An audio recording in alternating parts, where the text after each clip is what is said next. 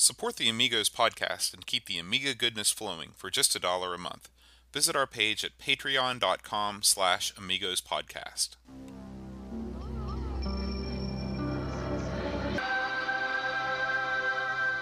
Amiga, the first personal computer that gives you a creative edge. Amigos, the podcast about everything Amiga. Amigos is a proud member of the Throwback Network, your home for quality retro podcasts. And now, here are your hosts, Aaron Dowdy and John Bodekar-Schaller. Hi, everybody. Welcome to Amigos. I'm John. And I'm Aaron. And today, we're going to talk about Civilization again. That's right, folks. We recorded a whole show, and I did not have the right audio input selected, and it sounded terrible. It so sounded demonic, actually. It did. These, there is something going on with the internal mic in my laptop. Here at Amigo Studios, you've got a glitch. so uh, this is, we we have the Blue Snowball selected. I'm looking at it in Audacity right now, and so we are locked and loaded and ready to go. So we're going to kick things off with the news. Uh, we got some feedback last week. Uh First thing we got was a message from uh, Jarno Smith, who is starting a new Indiegogo project. Uh, what he's trying to do is uh, he's offering a what amounts to an Amiga twelve hundred case, and this is an officially licensed product by Amiga Incorporated. Um, has the Amiga kind of etched in and everything, and uh, it looks like a twelve hundred, but inside of it, it's got space for a Raspberry Pi or one of those thin mini I T X uh, boards. So this is kind of a, you know, it's that same kind of old meets new thing where if you are uh, a fan of the twelve hundred and uh, but you want a kind of more modern machine, or if you want an emulation machine that, you know, has that retro edge, uh, this could be for you. Uh, he is uh, just not too far in, just a couple weeks into his campaign. Unfortunately, he's only raised about four thousand euros of the required. I'm not sure if it's required or not with Indiegogo. I don't know what the rules are, but he's looking for ninety grand, uh, which is a long way to go. Now, he does have a couple months to get it. Uh, the the case itself is uh, sixty-four euros, and it is a um, it's a little unclear, at least it was to me, whether that comes with the keyboard or not. I think just looking over the campaign here, the uh, um, different levels of of entry on the Indiegogo will get you different things. I know for one hundred ten euros, you get two cases, I believe, uh, one white and one black, and an internal uh, twelve hundred keyboard. Okay. So I, I, um, now that's just a featured perk, uh, and they go down the list, so they're they're going to change. I know, just looking this over, you notice I said internal keyboard because some of these models have they look kind of strange. Uh, the uh, they just picture an Amiga twelve hundred that's just ball that has no keyboard at all. It just has a plastic field, and they've got a keyboard that sits there that you could pull off. I want to say that, that there's been a computer that's been like that before.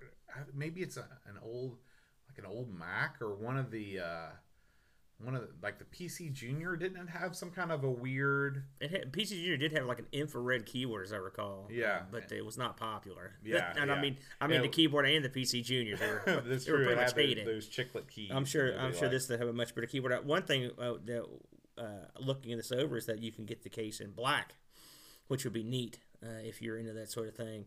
Uh, we, me and Boat discussed off air uh, many times. Actually, we talked about what the the line between when um, a project like this with an emulated computer crosses, you know, where do you cross a line between a retro computer and, a, and whatever this would be, which would be a, an emulated uh, computer?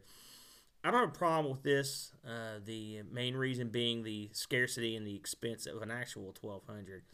Uh, we figured that uh, for around uh, eighty, seventy-five, eighty bucks American, you can get one of these cases, and then you can get a Raspberry Pi for what, twenty-five bucks, yeah. something like that. Mm-hmm. Stick it in there, and uh, you know, if you consider right now an Amiga twelve hundred in the States, you're probably looking at a ballpark of five hundred dollars, and they ain't going down. If you know no. what I'm saying, uh, I, I'm glad I got mine for free. Otherwise, I could never afford one.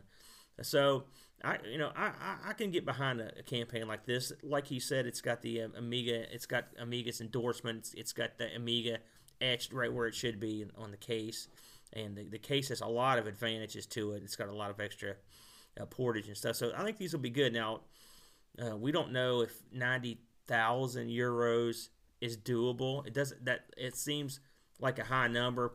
Now, granted, we don't know what costs are into the, the development of these cases and making the molds and having them produced. It could be very expensive. I don't know. Uh, but uh, if you're into this sort of thing and uh, you'd like to see something like this made, head on over and, and give these guys some backing, because they look they look like a real solid yeah solid case. And like I said, black is always cool. They and I'll, I'll put a link up to that in the in the blog, in the show notes. Yeah, I hope that, I hope they make it. Yeah. Um, the next. Uh, email I got was from our uh, our listener Jonas. Uh, he's written in a couple times before, uh, and he wanted to make us aware that Mayhem, uh, which was uh, an Amiga game that's kind of like uh, multiplayer Asteroids, uh, that it has been ported over to the Raspberry Pi. And Aaron, um, you were saying that uh, there was an Odyssey game that, that was kind of like this? I wish I could remember the name of it. Yeah, it's the same sort of affair where you had... I've not played this game, just from here to description. It was... Uh, There was there was gravity involved, and the, the you'd get pulled in. It was multiplayer, some simultaneous multiplayer. So mm-hmm. I really liked it on the Odyssey two. So this might be fun. We'll have to give this one a shot. Yeah, Earl Green, if you're listening, I know you've got that Odyssey two podcast. You can fill us in on uh, what game we're thinking about. Uh, and then the last thing is uh, the last uh, email we got this week was from Wendell. And uh, he said, guys, you might appreciate this amazing and inspirational talk about eight-bit computer graphics by Mark Ferrari, who was uh, one of the graphic artists over at LucasArts back in the day. And so I'll post a link to that video. Um, I know uh, Aaron and I both have been big fans of, of LucasArts. Uh, I always think about LucasArts from more of the sixteen-bit uh, you know, games like Maniac Mansion and... Uh, Full Throttle and stuff like that, but uh, you started earlier with LucasArts, right? Well, I remember when Ball Blazer and Rescue on Fractalus came out, and they were both really neat, and they were they were both cutting edge, you know. And and um, Ball Blazer is really good on the seventy-eight hundred, which mm-hmm. is not too many games can say that, right? Uh, one of and the better uh, ports. Um, it, they've also got Rescue on Fractalus. That's it. Those are both neat games. I got in. I was really into Maniac Mansion, Day of the Tentacle when those came out too. So those, those are fun games. So LucasArts put out a lot of quality stuff. Mm-hmm. Uh, they had a Full Throttle was a game that they did, I believe, it was like yeah. a motorcycle, and it was a, that was a. They've done some real unique stuff. Oh I'll yeah, give them credit. Even within the kind of same sort of um, you know uh, puzzle adventure game, point and click adventure game series, they really pushed the envelope all the way up until pretty much Grim Fandango. I think that was kind of the Grim last Fandango. Draw. I always heard and, so much about that, and I actually played a little bit of it, and it was very unique, yeah, that's for sure. Yeah. So um, we thank Wendell for that. And uh, our next bit of news that I'd like to share is uh, is confirming Aaron's suspicion that um, the theme from Gods was not, in fact, the first computer theme song to be commercially released. Uh, thanks to our reporter on the scene, Dreamcatcher. Uh, he wrote up an article about, you know, all the other tunes that had been, and uh, but the earliest one he he I think he said was uh, Koji Kondo, who was the composer of uh, the Super Mario Brothers music.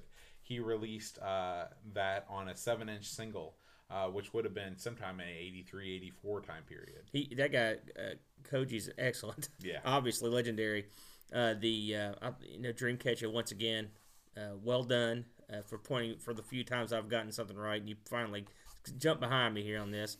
But uh, being, as me and Bo were discussing earlier, uh, Dreamcatcher always puts out great articles. That was a good article. He's just got a new one out on Andy Davidson, the uh, fella that created Worms, and it's a it's a real good read. Uh, you, so uh, if you want to have some good stuff to have a look at, head on over to the uh, the podcast webpage there and take a look, because he always has good stuff out. And he puts stuff out a couple times a week. It's always great. Yeah, that's amigos podcast dot com. That's right. Um, Aaron, what news do you have this week? Uh, just a few items. Um, I read, I came across this looking through a forum, and I confirmed it a few other places. If you have a U S B Rapid Road uh, for your Amiga, uh, be careful. the uh, now, what is a Rapid Road? It's a U S B device for for an Amiga. Is this like a GoTek floppy emulator? Not sure. I've never used one.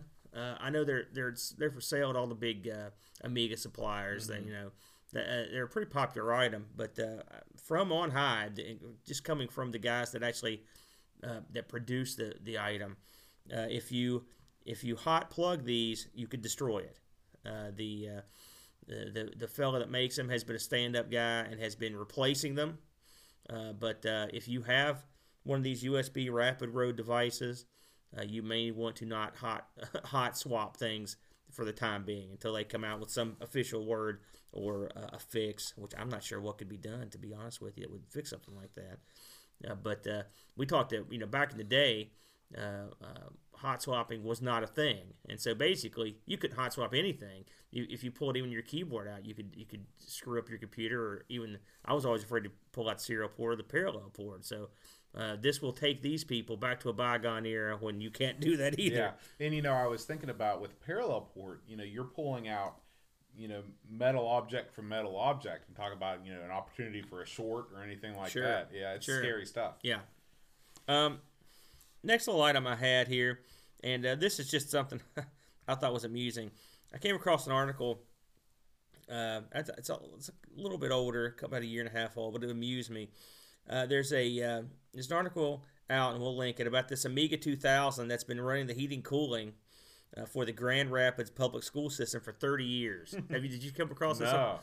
And uh, they they have a mentality there, which is, if it ain't broke, don't fix it. And this thing has never broken, so it's been running. Think wow. about that for thirty years. This has ran the heating and cooling for the school system. I don't know how that could possibly work, but uh, kind of neat. It shows yeah. the, and I will say, Amigas are incredibly resilient. They You know, I've I've had very few problems with any of the ones yeah, I've ever I had. Mean, most of the ones, most of the problems stem from the, the, the disk drive, and you know, anything with a with a belt on it is going to wear out over time. But if you're not relying on that disk drive, then those machines will last forever. Yeah.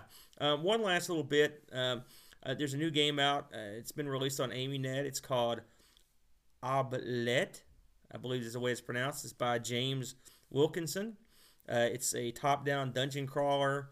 Uh, it's supposed to be Zelda-esque, all right? So if you're into the Zelda thing, which I am not, but I know a lot of people are, might want to give this a shot and see if it's up your see if it's up your alley. All right, cool. Well, uh, that's it for the news this week. It's time to move on to our game. So today we're going to be talking about Civilization. So Aaron's going to fill us in on uh, the specifics of uh, who published it and who wrote it. Well, Uh, Civ, uh, Civilization came out in nineteen ninety-two for the original chipset, and then they had a version released in ninety-four for the E G A chipset. Uh, came out, you know, under the uh, under Microprose. Uh, I think we've covered at least one or two Microprose. We covered any Microprose games? I'm Boy, looking at I... the list here. I was thinking we had probably looked over one other one or two things, but I'm looking at the list here. Um, I don't remember. Wasn't Marble Madness published by Microprose? Uh, Or what about Micro League Wrestling? Maybe it was. I don't know. No, no, that was that real obscure company. Yeah.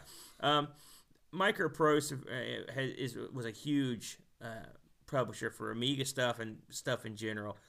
Just looking over the list of what they did here, they did uh, uh, B seventeen Flying Fortress, which I played that. Um, they did all. They did Civilization, Colonization. They did all the Sid Meier stuff. Um, F fifteen Strike Eagle. Uh, Formula One Grand Prix, Gunship. I remember playing that. I remember playing Gunship two thousand. Uh, so, oh, and they did U F O, Pirates. Did you ever play U F O? That was an interesting game. I don't think so. Yeah, it was, that's that's what that's, that'd be a good choice. It's not U F O Enemy Unknown. That's it. Yeah. Is that it? The yeah. Sega Sat or the Sega C D game? Well, it was out before, way before that. Oh. Yeah, yeah, yeah. That's what you put on okay. the list. Um, this was the uh, Civilization was developed by N P S Labs, which is basically Microprose's uh, you know division. The same people, then they did pretty much the Sid Meier stuff as well, and of course it was designed by Sid Meier. Uh, Sid Meier is just one of we, he was sort of the one of the original rock stars of games. You had your David Crane, you know, your Will Wright, and mm-hmm. Sid Meier. But even even those guys didn't put maybe Will Wright, his name was on the box. Well, David Crane, his he he was on I there. Uh, I mean, maybe maybe later on, but like I'm looking at the Pitfall box, and his name is not on. If there. You look at like the P C version, like Ghostbusters, mm-hmm. I, I'm sure he's on there. I think. Um, Gary Kitchen's uh, on some of his stuff. I, I, Activision's, you know, sort well, of. Well, they was, always, you know, they they were founded on giving the, the programmer more credit, and a lot of the games, at least in the twenty-six hundred, they're they're prominently featured on the back of the box. But I mean, with Will Wright, and, or I mean, with Sid Meier, it's right there. The font of his name is almost as big as the font of the game. It's funny because just doing some research for this, Sid Meier's was sort of a, a prodigy type guy. I mean, he just he was really he came up and he had a lot of respect and and. They they put his name on there because they thought it would sell yeah. more software. I mean, that was literally, it's like, let's put his name on here and see how it does. And right. it, did, it did well, you know. Um, He did uh, Civilization and Colonization, which is sort of, I guess, an unofficial sequel. Um, cover action, F fifteen, Nighthawk, uh, Pirates, which a lot of people love Pirates, Railroad Tycoon, which I've had a cup of coffee with. It's a little bit too much for me, but yeah, it was a very popular game. And then Red Storm Ride, and they did the Silent Service uh, one and two, which were the submarine games. Which I now he those. didn't do the other tycoon game like uh like Roller Coaster Tycoon. I don't right? think he did okay. those. I don't think he did those. I think he just did Railroad Tycoon. Um, uh, he didn't do anything like that for the for the Amiga. Um, again, there were these were there were two versions of this. Um, there were four discs involved, so you could, it's a pretty expansive game, you know, strategy wise, four mm-hmm. disc game. Uh, these were one player only, which was. Eventually, that was by design. We'll get into that a little bit later. Um, this game was released on a, on a wide uh, array of systems uh, back in the day. Very popular. They had an Apple Mac version, Atari S T, of course. Uh, the uh, they had a cell phone version. They had the N E C P C ninety-eight had a version of it. Uh, the Super Nintendo. They had a DOS and Windows version. Uh, the Tandy P C. Uh, slash I B M P C Junior, which they had their own graphics sort of chipset. They had their own version. It's like a sixteen color chips uh, version. And then the surprising ones I found were it had a Sega Saturn and a Sony PlayStation version. Yeah, I I don't recall ever seeing uh, either of those anywhere. Yeah, I've got to look. I've got to look into that because I just I can't imagine playing this on the on the with Saturn. With a D-pad. You know? Oh, jeez, can you imagine? Because yeah. I'm telling you right now, any of these games where you play a mouse with a we control a mouse pointer with a key with a keypad there with a gamepad, that's no good. No, it's never worked. It's no. never worked.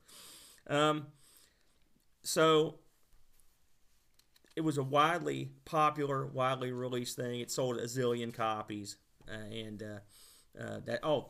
Forgot, it was also released on the N-Gage. I should add that in for those of you that are familiar wow. with that. So, what do you think about this? How do, you, how do you explain the gameplay a little bit of this? Well, it's a turn-based. Uh, it's a turn-based game where you know you have your your guys, your civilization, your your people. At the beginning of the game, you can choose whether you want to be the Germans, the Egyptians. There's a you know wide variety of, of different uh, ethnicities, I guess, you can choose from. Uh, and then you choose how many computer opponents you'd like to have. Uh, and um, you can choose, I think, up to, is it up to seven? Is that right? Up seven to seven or eight, I can't yeah. remember off the top of my head. Um, I think eight, including you, is, is everybody. So, um, but you can choose to only play with one, one other opponent. So you take your turn, and then you know your opponent takes his turn. And uh, your opponent is always the computer in the first game. There's no multiplayer in Civilization one with, with real people. Um, what you do is you uh, you can choose any number of, of actions uh, from. You can either settle a city.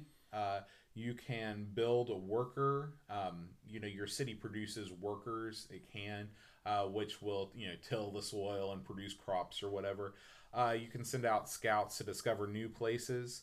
Um, you can produce different technologies, which then beget uh, more technologies. Uh, the game works kind of uh, what we recognize now on a skill tree system, where you know you you have these very primitive technologies. For example, uh, before you can have a constitution, you have to have writing. You know, so you have to come up with writing, and maybe before writing, you have to come up with a way of producing ink, ink which, production. Which I always like love that aspect of the game because it. It built on layers, uh, you know, and, and they were, it made sense. You know, mm-hmm. you would learn alphabet, you know, you know, develop an alphabet, and you might develop a philosophy, or you might develop, uh, a, you know, bronze working, working, moving to work and making chariots, and you have to have horseback and, you know, stuff like that. It uh, it required you to have a thick, uh, beefy manual to keep track of it all. Mm-hmm. Uh, but uh, once you once you uh, had a grasp of what was going on, it made it uh, made it a lot more realistic. Right. The uh, the main gameplay takes place on a, an overhead view map, if you can think about SimCity or something like that, but at a much higher scale. You know, when you look down, your city is comprised of basically one block, a square, a square, yeah. yeah. Um, and um, and the game is very plain looking. It's so plain looking, in fact, you know, when you've got your settler moving around, unless the game told you that was a settler, you would not know. Where the game shines graphically is in these kind of, they're not really cutscenes, they're just kind of interstitial screens where when you build a city, you'll see, you know, uh, a still screenshot of your city being built, and it looks really cool. Um, and then, you know, as your city grows, you'll see it, you'll see it mature and grow.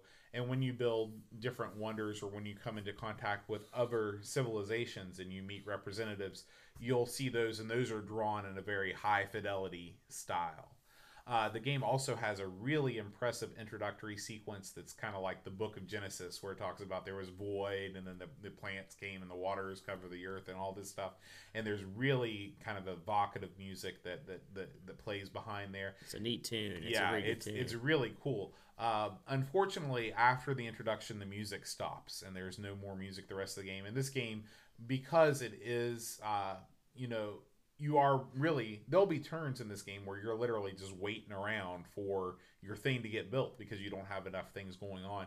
It would have been nice if they would have played something soft in the background, but uh, like Aaron uh, was saying the first time we recorded this, um, it was probably due to the fact that this was a port from the P C version, and at this time, you know, there the, the, the Sound Blaster was not really that popular in nineteen ninety. No, I have read that C D, you know, C D releases of this have that uh, was it Red Book audio tracks uh-huh. that will play. So that that's nice. Yeah. Uh, if they, of course, obviously the Amiga didn't get it released like that, but in, in other versions, they they did realize that having no sound was probably a bad way to go. Of course, right. The limitations of what of what they had to work with as well. Yeah. But uh, I wouldn't be surprised if the P C, since the P C spawned this game, I wouldn't be surprised if that's what the reason was.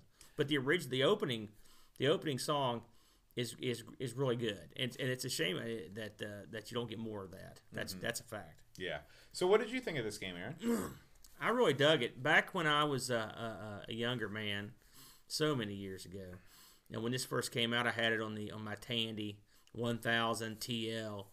Uh, and uh, uh, now I, I've been meaning to ask this. The Tandy is not the same as the T R S, right? That's correct. The okay. uh, the, the T R S eighty Coco. Uh, is a uh, was a uh, different machine where I mean it was an actual its own machine. You know, it had its own O S on mm-hmm. it. The uh, the Tandy series had uh, were basically clones, oh, just P C, but clones. They had uh, specifically made front ends. For example, they had a thing called DeskMate. I remember built into my T L, and it would come up, and it was very, it looked like Windows. Mm-hmm. It was it was hard. It was on a chip. You know, this wasn't software, mm-hmm. and it would come up, but uh, it. I never, I don't, never saw it get supported that much, and it eventually. I don't know if they were angling to make this like Windows, or if that was just a clone, or it's that wasn't a clone. I mean, it was a ripoff. I guess mm-hmm. would be a better way to put it. But uh, the Tandy one thousand series had usually had their own Tandy graphics, which were sort of somewhere between E G A and V G A. Okay, you know, and so this is, so this looked probably about the same as I recall. I mean, when I played this this past week.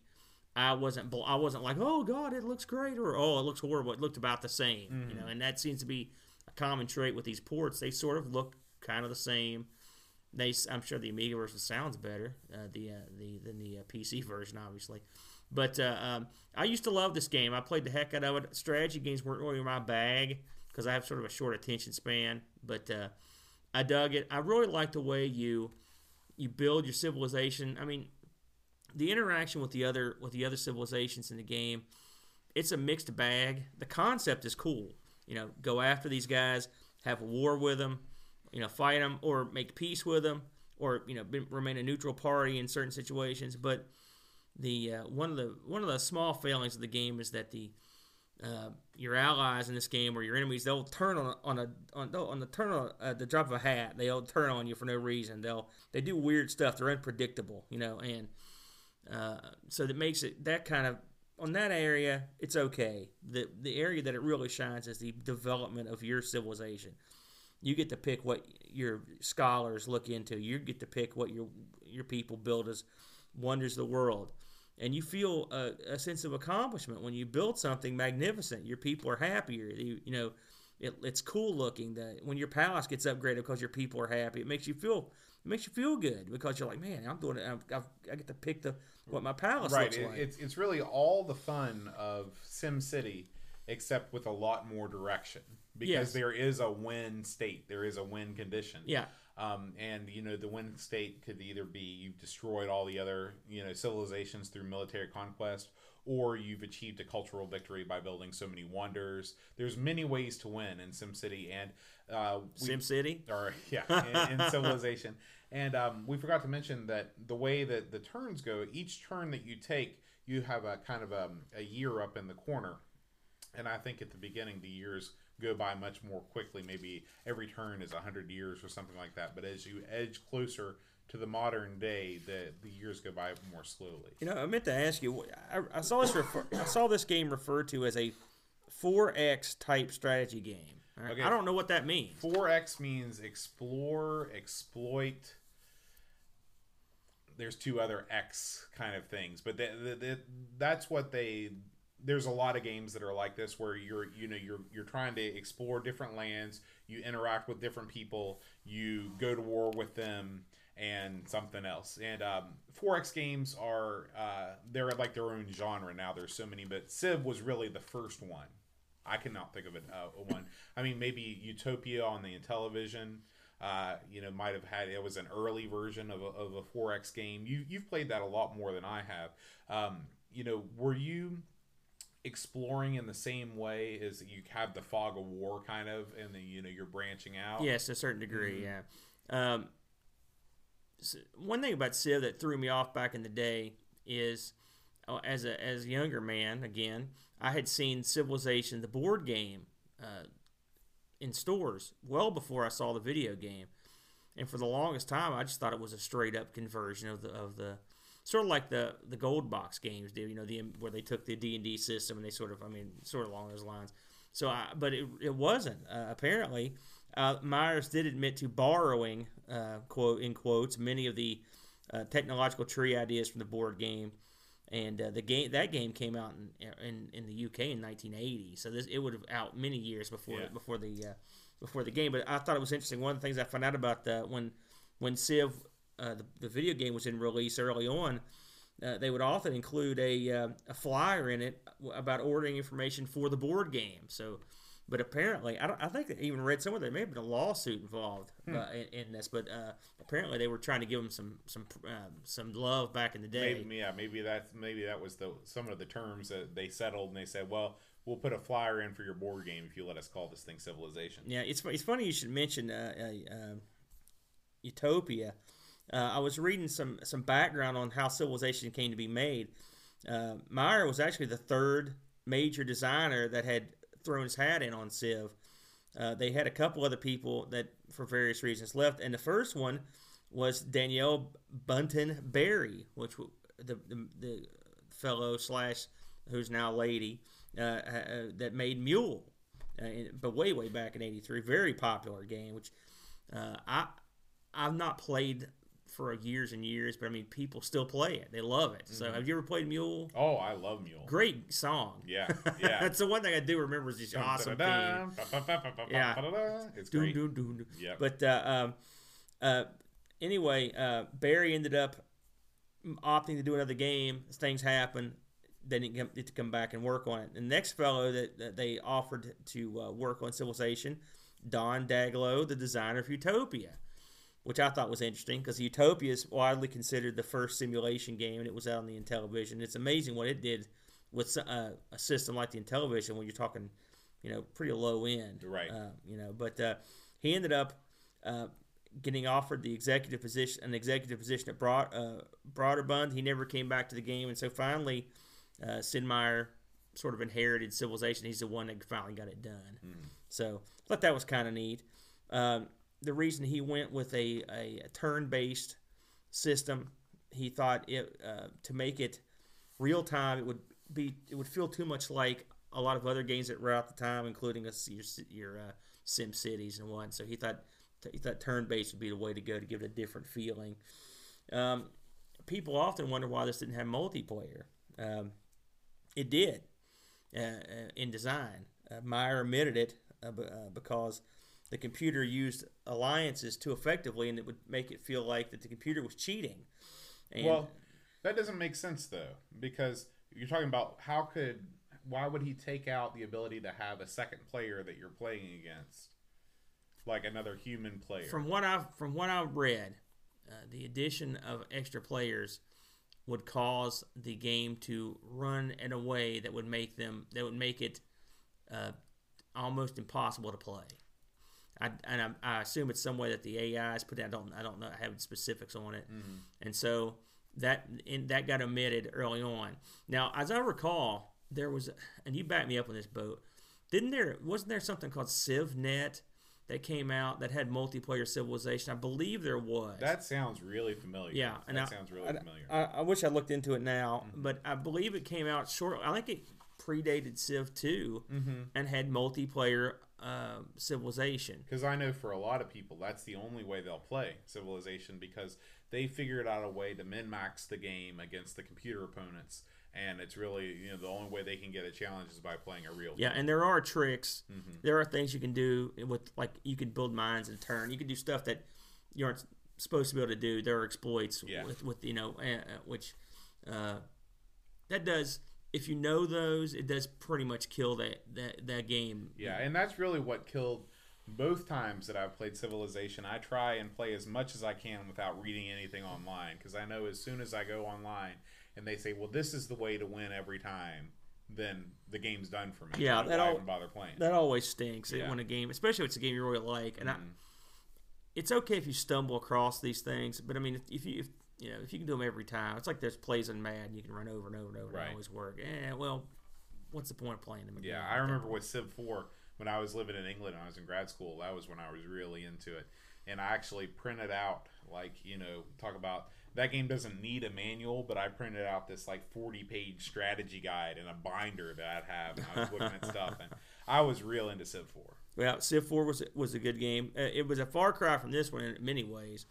Uh, as we mentioned earlier, Civ was uh, ported off the P C, and so um, at the time, P C was still a lot. Most P Cs were still in the E G A era, sixteen color, and so. To when they when they made the game, they had to take that into consideration, and so uh, they were they were going to limit the amount of uh, the amount of variable map things in to sixteen because to, to cope with the sixteen colors, and they ended up going down to eight. You know, yellow, white, cyan, blue, green, gray, magenta. And that was, the reasons for that were the limitations of the video, because if we had if we had multiple items on the menu that were the same color, that's going to get real confusing real quick. And mm-hmm. so they ended up narrowing it down. So I think that's kind of neat to think that that the, back in those days, you had to think about the limitations of, of what your user was going to be uh, having to deal with, because you couldn't, you know, you had to make it so the game was playable just yeah. on a certain video card. Or, Absolutely. You know. So, uh, uh, and I'm sure there were plenty of games that had those uh, had those same limitations that they that they made it work, mm-hmm. you know. So I always thought that was kind of cool. But overall, uh, It's I always like Civ. It's a fun game. Uh, I tried to play it this time without any manual, and it, and it was almost impossible. Yeah. Uh, without the without the play manual, uh, and I, as I mentioned about earlier, when, when I originally had this on the P C, I I had a liberated copy, and this one I remember it's one of the first games where I had to liberate the manual. I had to go out and get my buddy's manual and photocopy the whole thing, because otherwise you. Not just for the copy protection, which you can get around that, but just uh, just to know what the hell was going on. Because mm-hmm. there's there's keyboard shortcuts that are not immediately apparent. Absolutely. Um, and you, you you have to know them. You just yeah. have to. Well, um, what about what's going on with this game in the secondary market? Well, not much actually. I, I had a chance to look this up on on eBay, and it uh, it's not there. It's not available on the on the Amiga uh, right now. Now, in the last six months, there have been a few copies sold, and they, they sold for around twenty seven, in between twenty seven and fifty bucks uh, U S. But uh, I, I was surprised, because this this game was a huge seller. Uh, it was it was uh, it was widely regarded as one of the all time great games. Certainly, all time great strategy game. Maybe maybe the all time great. Uh, it's in a lot of top. top game lists. Mm-hmm. It's in a lot of top Amiga lists. It was it was well received. It scored high in uh, in reviews. You know, you, I don't think I saw any reviews where it scored under you know eighty percent, and a lot of them where it scored in the nineties. So you, you would think that a game that sold that well and was so popular would be uh, readily available in the market, but it was just not there. It's just, it's funny here recently, as I've noticed that some a lot of the games we've looked at aren't available on on eBay, which is surprising to me. Yeah. Uh, but uh, this happens to be one you don't see that often. So if you've got a hold of a copy, hold on to it, because I'd say the price is probably going to go up. Absolutely. All right. Well, um, let's talk about what we want to play for next week. So uh, what do you think about doing another Bitmap Brothers game like Speedball two Brutal Deluxe? I would love to give that a shot and hand you your ass, sir. Well, we'll see about that when we take the field. Is Speedball two played on a field? No, it's more like a weird metal building. When we take the weird metal building. That's right. Um, so we'll do that next week. Uh, I'd like to thank our sponsors. We picked up a couple new sponsors this Yay. week. Uh, Colbjorn Barman and Mark McDonald, thank you. And uh, I'd like to thank our other sponsors, Adam Bradley, Chris Folds, Will Williams, Zach Nope, Zach Zimmerman, Daniel Bingston, O'Brien's Retro and Vintage, Chad Halstead, and Brent Dowdy. How could you get that? How could you get that first name and I then just, not get the Zach one? I was just so eager to go on to Zach Zimmerman because uh-huh. I love alliterative names. It, it does. So. It does roll off the yeah. tongue. Uh, so anyway, if you want to join uh, this list of our uh, guys that help keep this show on the air, uh, just head over to patreon dot com slash amigos podcast, and uh, we'll see you next week. Until then, adios. adios.